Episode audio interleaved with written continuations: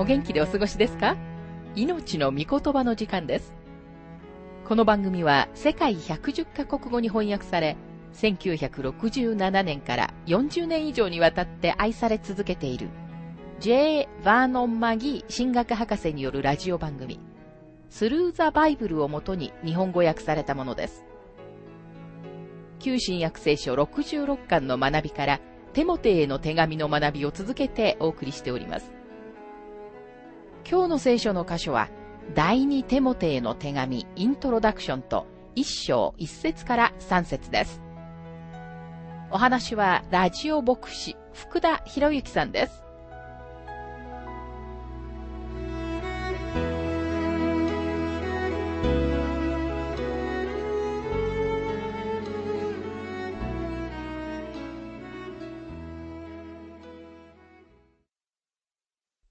さて、今回から第二テモテへの手紙の学びに入りますが、次に挙げるものは、大まかな出来事を年代順に並べたもので、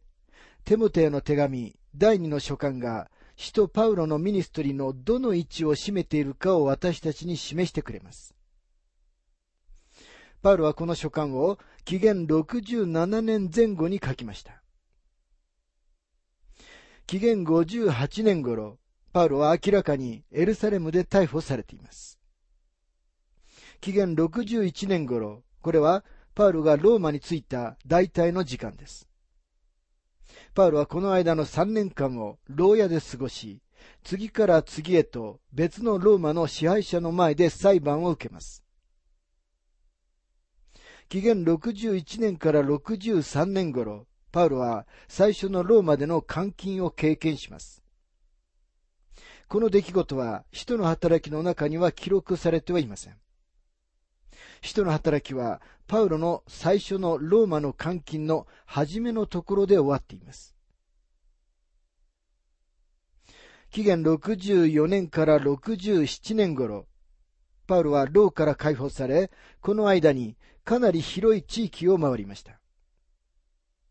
マケドニアから第一テモテへの手紙とテトスへの手紙を書いたのはこの時期です。紀元67年頃、パウロは再び逮捕されます。紀元68年頃、パウロはローマで斬首刑になり、死の前に第二テモテへの手紙を書きました。この第二の書簡のテーマを明記しているのは次の二つの説です。一つは第二テモテへの手紙二章の十五節あなたは熟練したもの、すなわち真理の御言葉をまっすぐに解き明かす、恥じることのない働き人として、自分を神に捧げるよう努め励みなさい。二つ目は第二テモテへの手紙四章の二節御言葉を述べ伝えなさい。時が良くても悪くてもしっかりやりなさい。寛容を尽くし絶えず教えながら、責め、戒め、また進めなさい。この書簡の中では、一つの言葉を他のすべてよりももっと強調することができると思います。その言葉は、忠実さという言葉です。一章には、苦しみの中での忠実さが強調されています。そして2章では、奉仕における忠実さ。そして3章から4章の5節までが、廃墟の中でも忠実であることが強調されています。そして4つ目は、離反の中でも、ご自分のしもべたちに対して忠実であられる主が、4章6節から22節に書かれています。死のとこでの言葉は、どんな人のものでも、他の意見に左右されない重要さがあります。そのことが第二テモテへの手紙に重大性を与えていると思います。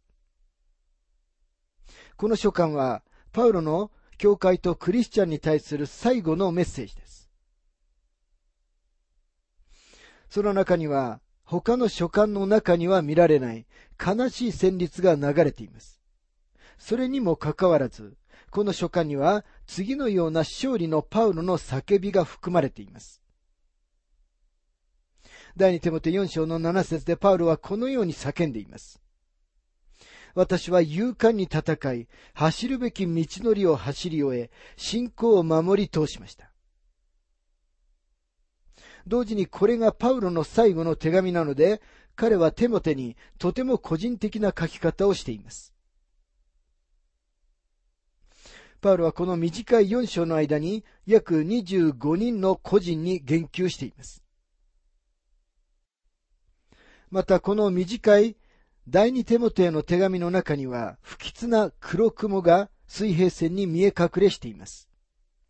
それは来たるべき廃墟の暗雲です。今日廃墟は嵐のように、そして竜巻のように、この世と教会の中に吹き荒れています。廃墟とは何を意味しているのでしょうか？ウェブスターは廃墟を信仰の原理の完全な域と定義しています。ですから廃墟は無知のせいではありません。異端です。廃墟は恋の過失です。恋に信仰から離れることです。廃墟者は福音の真理も信仰の教理も知っていて、それらを否認した人物のことを言うのです。パウロは第二テモテの手紙の中で福音を述べ伝えることの最終的な結果を語ります。最終的に達すべき目的は人類全体の改心ではありません。また福音を述べ伝えることが千年王国をもたらすのでもありません。それどころか、ほとんど地上から本物の信仰を消し去ってしまうような廃墟が起こるのです。事実、時代の終わりには二つの離反が起こります。一つは、私たちが敬虚と呼ぶ教会が地上から離れていくことです。この言葉はギリシャ語の引き上げられるという意味のハルパ像から翻訳された言葉です。敬虚のことが第一テサロニケ4章の16節から17節に次のように書かれていました。主は号令と、見つかいの頭の声と、神のラッパの響きのうちに、ご自身天から下って来られます。それからキリストにある死者が、まずはじめによみがえり、次に生き残っている私たちが、たちまち彼らと一緒に雲の中に一挙に引き上げられ、空中で主と会うのです。景挙によって信者たちがいなくなってしまい、教会の古い抜け殻である組織だけが地上に残されます。その組織は完全に信仰から離れてしまいます。それが第二の離反で、信仰から離れてしまうことです。主イエスご自身がそのことに関して次のような驚くべきことを述べておられます。ルカ18章の8節しかし人の子が来たとき、果たして地上に信仰が見られるでしょうか？ギリシャ語でのこの質問の言い表し方は、否定の答えを要求しています。ですから、答えは、いいえ。主が戻って来られるとき、地上には信仰が見られることはありません。という答えでなければなりません。この見解は、社会の制度をいい加減にいじくり回すことで、世界を変えることを期待する、今日の社会的福音とは調和していません。そのような無駄な楽観主義者たちは、第二テモテへの手紙の悲しい言葉には耐えられません。そして彼らはこのようなことを主張する人を知的な反啓蒙主義者と呼んで軽蔑するのです。でも、それにもかかわらず、冷静で厳しい歴史の事実と現代の出来事は、パウロの述べていることの正確さを示しています。私たちは今、驚くほど詳細に至るまで、パウロの言葉通りになった廃墟の時代の真っ只中にいるのです。目に見える教会は、とんでもない廃墟の軌道に入ってしまいました。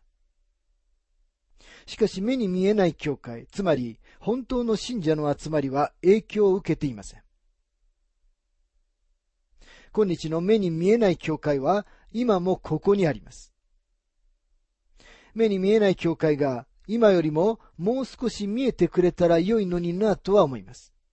しかしそれでも目に見えない教会は栄光の現れに向かっています。景挙に向かって進んでいるのです。そのことは今私たちが生きている時代のこの場所でとても慰めになる考えです。廃墟の兆しのゆえに、パウロは他のどの書簡でよりも、ここで神様の御言葉を強調しています。事実、パウロとペテロはこのことについて同意しています。どちらも自分の最後の書簡の中で、神様の御言葉と福音とを強調しています。福音は厳密な事実の上に成り立っています。その事実とは、人間の完全な堕落です。言い換えれば人間は失われた罪人だということです。ある現代の教育者は次のように言っています。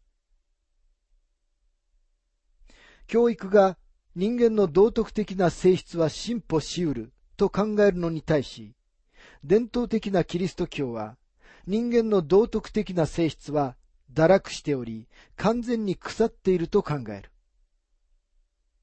教育では外側の人間的な行為者が人間の道徳的な進歩に役立つと考えるのに対し、伝統的なキリスト教では、行為者は神であり、その場合でも人間の道徳的な性質が進歩するのではなく、新しいものと取り替えられると考えるのである。人間は完全な従順によって救われることはできない状態にいる。なぜなら人はそのようにはできないからである。不完全な従順によっても救われることはない。なぜなら、神は不完全な従順を受け入れることはないからである。だからこそ、唯一の解決は神様の恵みの福音なのです。この福音は、下に手を伸ばし、キリストの死と蘇りという根本原理に基づいて罪人を救ってくれます。キリストにある信仰だけが人間の人生を100%新しく作り変えることができるのです。今日私たちには神様の恵みの福音によって変えられた世界中の人たちの並ぶ陳列用のガラスケースがあると言っても良いくらいです。しかし一方、リベラル主義の説教は、罪深い人間に対する神様の恵みを示す代わりに、三つの別々の方向に行きます。一部のリベラル主義の講談からは、流行の心理学を聞きます。その講談から話されるトピックは、どのように克服するかとか、どのようにしてクリエイティブに考えるかとか、どのようにして肯定的に考えるかといったようなものです。そのような心理学は私たちは限りなく上向きに、前向きに進んでいっているというのです。これは流行の心理学であり、私たちはこれによってはどこに到達することもないように思います。二つ目の種類のリベラル主義の説教は倫理を強調します。感じの良い小さな素敵な福音を述べ伝えるの。可愛らしいクリスチャンの人たちに対して可愛らしい牧師が可愛らしい説教をするのです。メッセージは何か次のようなものです。善は悪よりも良いものです。なぜなら善はもっと感じが良いし、あなたがそれほど困難に巻き込まれないで済むからです。平均的なリベラル主義の教会の様子は、温和な人が温和な人たちの前に立って、その人たちにもっと温和になるようにと言っているようなものです。これほど退屈なものはなかなかありません。主イエスがラウデキアの教会に対して次のように言われたのも不思議ではありません。目次録3章の15節から16節にはこのように書かれています。私はあなたの行いを知っている。あなたは冷たくもなく、熱くもない。私はむしろ、あなたが冷たいか熱いかであってほしい。このようにあなたは生ぬるく、熱くも冷たくもないので、私の口からあなたを吐き出そう。この箇所を読むと、あなたはきっと気分が悪くなるかもしれません。私がこの世の人たちを、アルカセルツァー、クリスチャンと呼ぶもう一つの理由はこれです。彼らはブクブクと泡を立てるだけでなく、アルカセルツァーが必要になるほど、あなたの気分を悪くさせるからです。それから社会的福音と呼ばれる三つ目の種類のリベラル主義の説教があります。彼らは人種間のより良い関係、平和主義、社会的正義、そしてクリスチャンの社会的秩序を述べ伝えます。これはただ純粋にキリスト教社会主義です。これとは対照的に本物の福音が述べ伝えられ、人々がキリストのもとに来るとき、彼らすべては兄弟になります。より良い人間間の関係について話す必要はありません。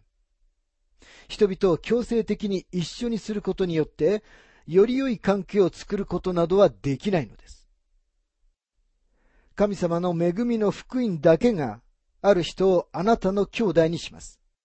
そのようなことが起こるとき、人の肌の色は何の違いももたらしません。人間の問題に対する解決は、神様の恵みを述べ伝えることによってしか与えられません。マルティン・ルターが言ったように、私たちは、神様は無から何かを創造されるということを認識する必要があります。人が無にならないうちは、神様はその人から何一つ作り出すことはおできにならないのです。イエス・キリストを通した神様の恵みこそ、人類を作り変え、救う道なのです。この書簡が教えているのはこのことであり、だからこそ私たちは第二テモテへの手紙を学ぶことが重要なのです。さて、それでは第二テモテへの手紙一章の本文に入りますが、一章の一節。神の御心により、キリストイエスにある命の約束によって、キリストイエスの使徒となったパウロから。ここには、神の御心により、キリストイエスの使徒となったパウロからと書かれていますが、パウロのテモテの最初の書簡では、彼が神の命令によると言っていました。第一テモテ一章の一節にはこのように書かれていました。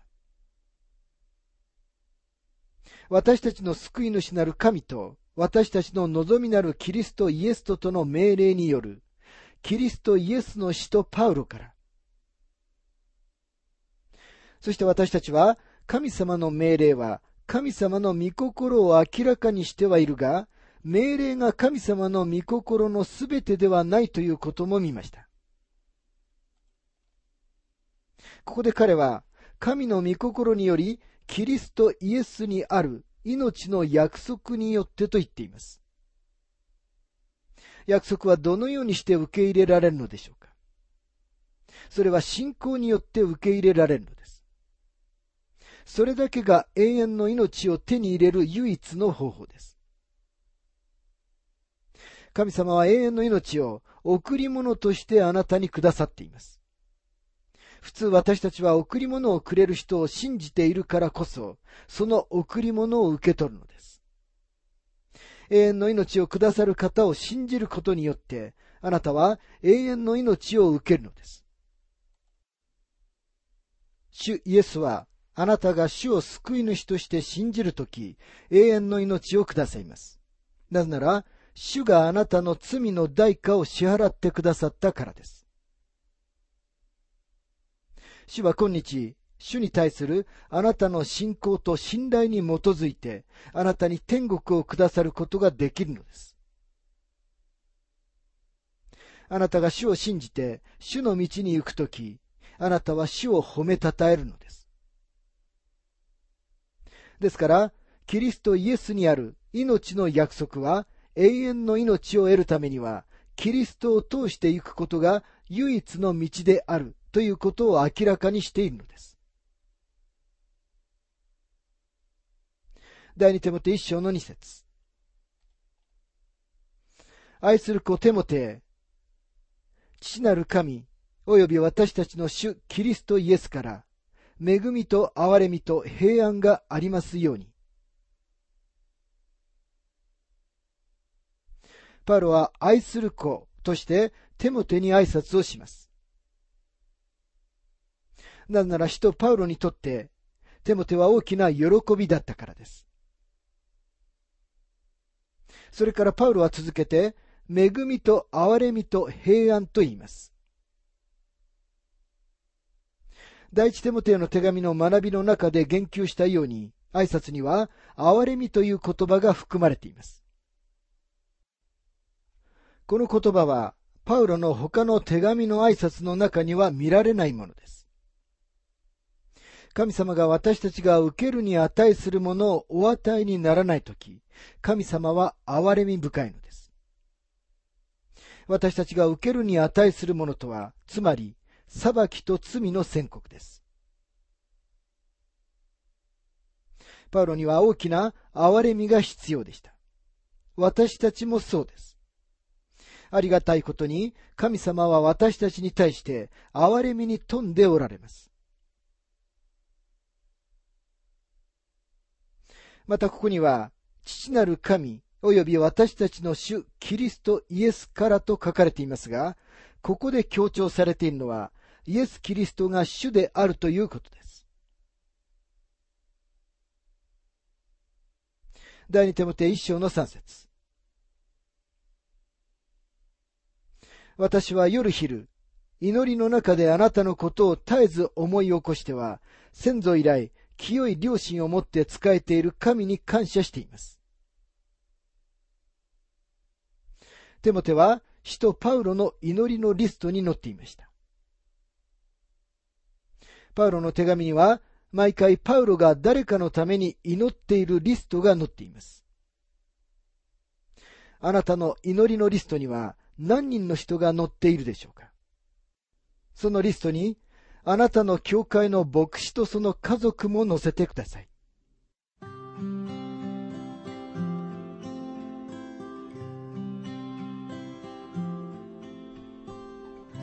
命の御言葉お楽しみいただけましたでしょうか？今回は第二テモテへの手紙イントロダクションと福音の苦しみというテーマで第二テモテへの手紙一章一節から三節をお届けしました。お話はラジオ牧師福田博之さんでした。なお、番組ではあなたからのご意見、ご感想、また聖書に関するご質問をお待ちしております。お便りの宛先は、郵便番号592-8345大阪府堺市浜寺昭和町4-462浜寺聖書協会命の御言葉の係メールアドレスは全部小文字で ttb.hbc.gmail.com です。どうぞお気軽にお便りをお寄せください。それでは次回までごきげんよう。